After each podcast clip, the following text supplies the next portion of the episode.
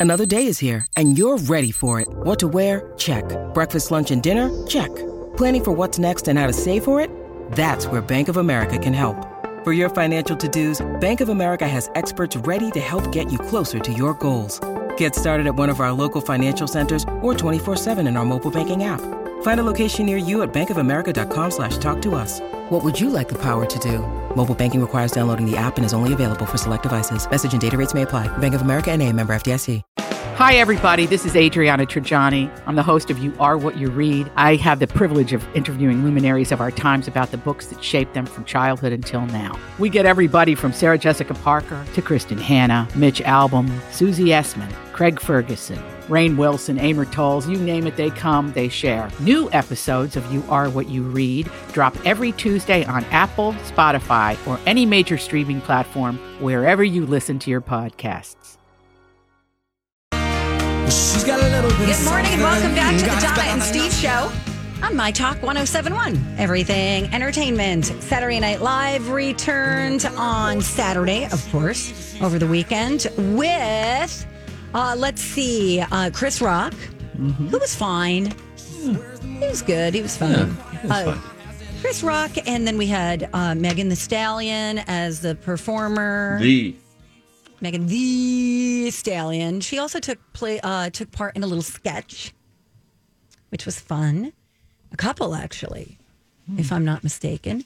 And then we had uh, the return of Alec Baldwin as President Trump, and then we have Jim Carrey as Joe Biden. I think he was excellent. What do you think? I think that he I like his take on Joe Biden. I like Jim Carrey's take on Joe Biden. It's funny. You know, Jim Carrey also has a big wide smile. So even some of the physical sides of it, you know, when Joe Biden flashes his pearly whites, there's not a molar that isn't you know seen. And so Jim Carrey's got a big flashy smile too, which works. I liked his take on it. I thought that that uh, and I laughed out loud multiple times during the uh, during their cold open Me of too. the debate.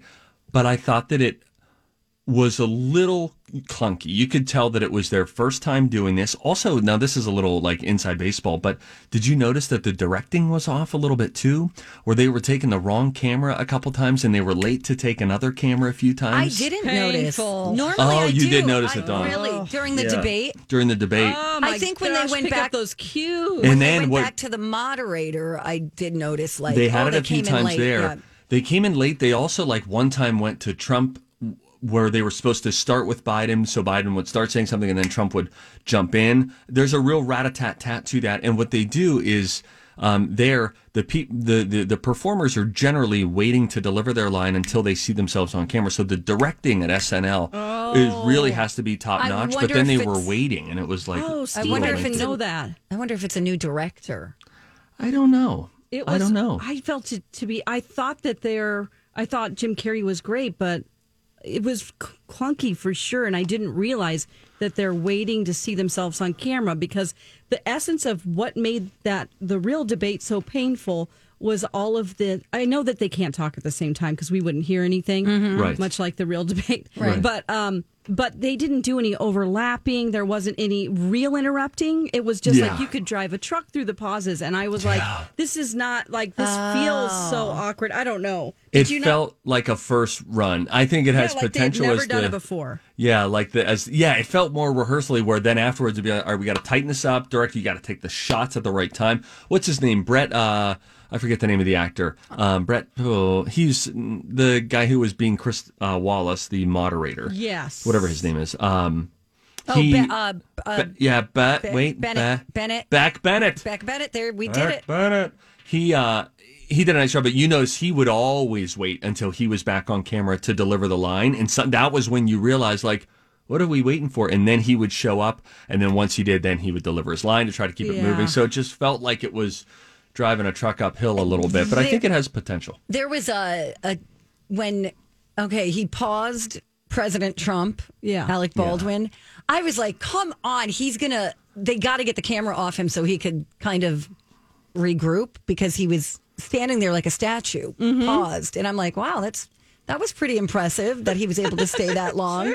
You know, here's yeah, that was good. I thought the pause was funny. Um, what I've always sort of been surprised with SNL is that they they don't hire impressionists. So, for instance, um, there was like a wonderful Barack Obama impersonator back in the day when um, President Obama was in office, and I believe they had Fred Armisen um, do President Obama on SNL. But I've sort of been surprised that they haven't just, especially the age in which we live, kind of the TikTok, Instagram era, where you could find folks who are really, really good at just that one thing.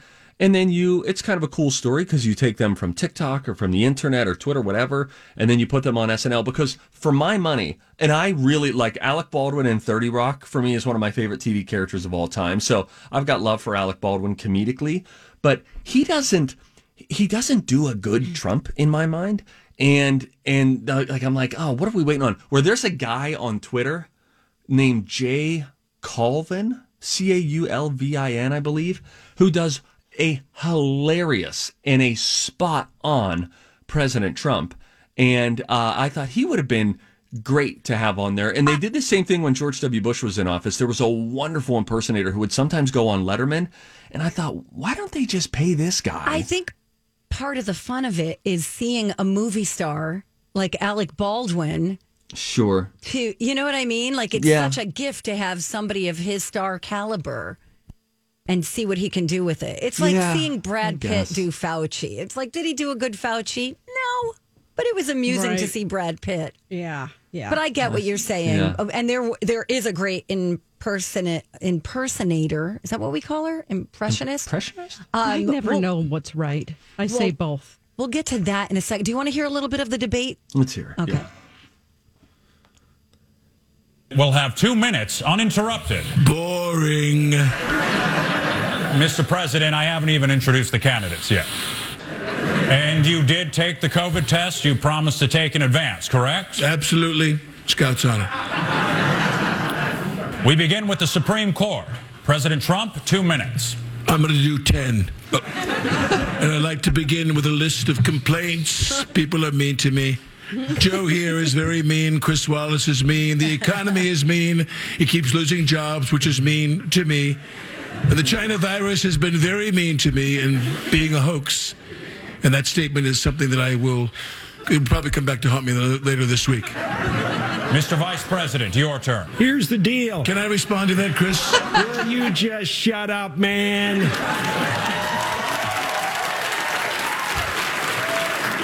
Mr. President, if you keep interrupting this debate, I'll do absolutely nothing about it. I'll be quiet. Now, both of you, this stops right now. You know, I think if there's one thing we learned tonight, it's that America needs a WAP. Woman as president. Kamala.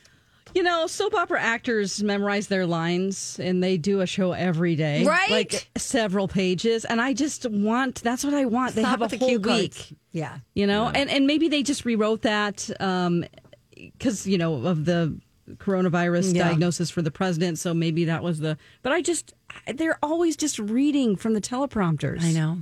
I know. Some of them are good at it. Like uh, some of the guests who come in, I can't remember who But it Maya was. that- Rudolph only had that, and she had to. Good point. I don't know. Yeah, that's Am a I good being Too hard on them. It is Saturday Night Live. But you're only doing a couple of sketches. It's not like everybody's in every sketch. You're Sure. right. You're right. It's like, yeah. But I bet they do make last minute changes. Yeah. I don't know. But then how about what is the the woman's name who does the impression of Drew Barrymore? Great question I because was- she is unbelievable at I was it. thinking about her this Oh, morning my. and I'm like, wow, she's like spot on. Like I- she's giving it her all. She's like giving 110%. And she is Chloe really good at. Fineman. Chloe, Chloe Fineman. Fineman. She also Is does a great new to the cast. Newish. Okay. Newish, yeah. She I think she a- last year was her first year, I think. She does a hilarious Britney Spears, like so funny. And then she did Drew Barrymore in, in this uh, last weekend, and I was just watching with my mouth open. I was so engrossed in her performance. Can we listen to a little bit of it? There's a new face in daytime. Hello to all my beautiful wildflowers. After seeing what went down with Ellen, we took a hard turn in the other direction. I am just like you, a boho free spirit, mommy, mother, movie star, since I I was six. It's the Drew Barrymore Show. How Drew you do?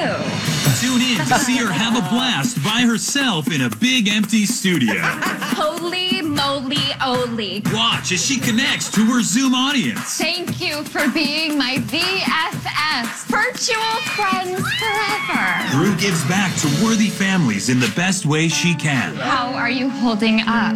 You know, it's been tough. My husband and I are working from home, and we have almost $50,000 in hospital bills. I feel that, Linda, and that's why we're paying to renovate your walk-in closet. I love that. It- Her, it's just, and if you see her too, kind of what she does with her mouth and just her mannerisms, Oh. they're so dead on. It really is. She was excellent. I- Freddie my Fineman. favorite um my favorite parts were the pre-produced things like the bottom of the face song Yes, that was I so that good. too So did you see that? I did not see the bottom of the face Oh, thing. you would love it. So it was a music video. Okay. And uh, that's one of the things that Megan the, Stal- the Stallion was in. Mm-hmm. I get verklempt. I'm sorry. uh, but it was very funny. It's about, you know, meeting someone new and hooking up and just. they don't know what the bottom of their face looks like because it's a mask. 'cause of It's, it's mask. like a great rap. It Oh, was that's just like funny. a great, great song. So good. so good. Oh, and then the name change office bit. Oh, That was taking it a little too far. a little too far. There were some funny ones, and then there were some sophomoric ones, as is typical for SNL. Yes. Yes. There's always like some 14 year old boy at the writer's table, it feels like. Yeah.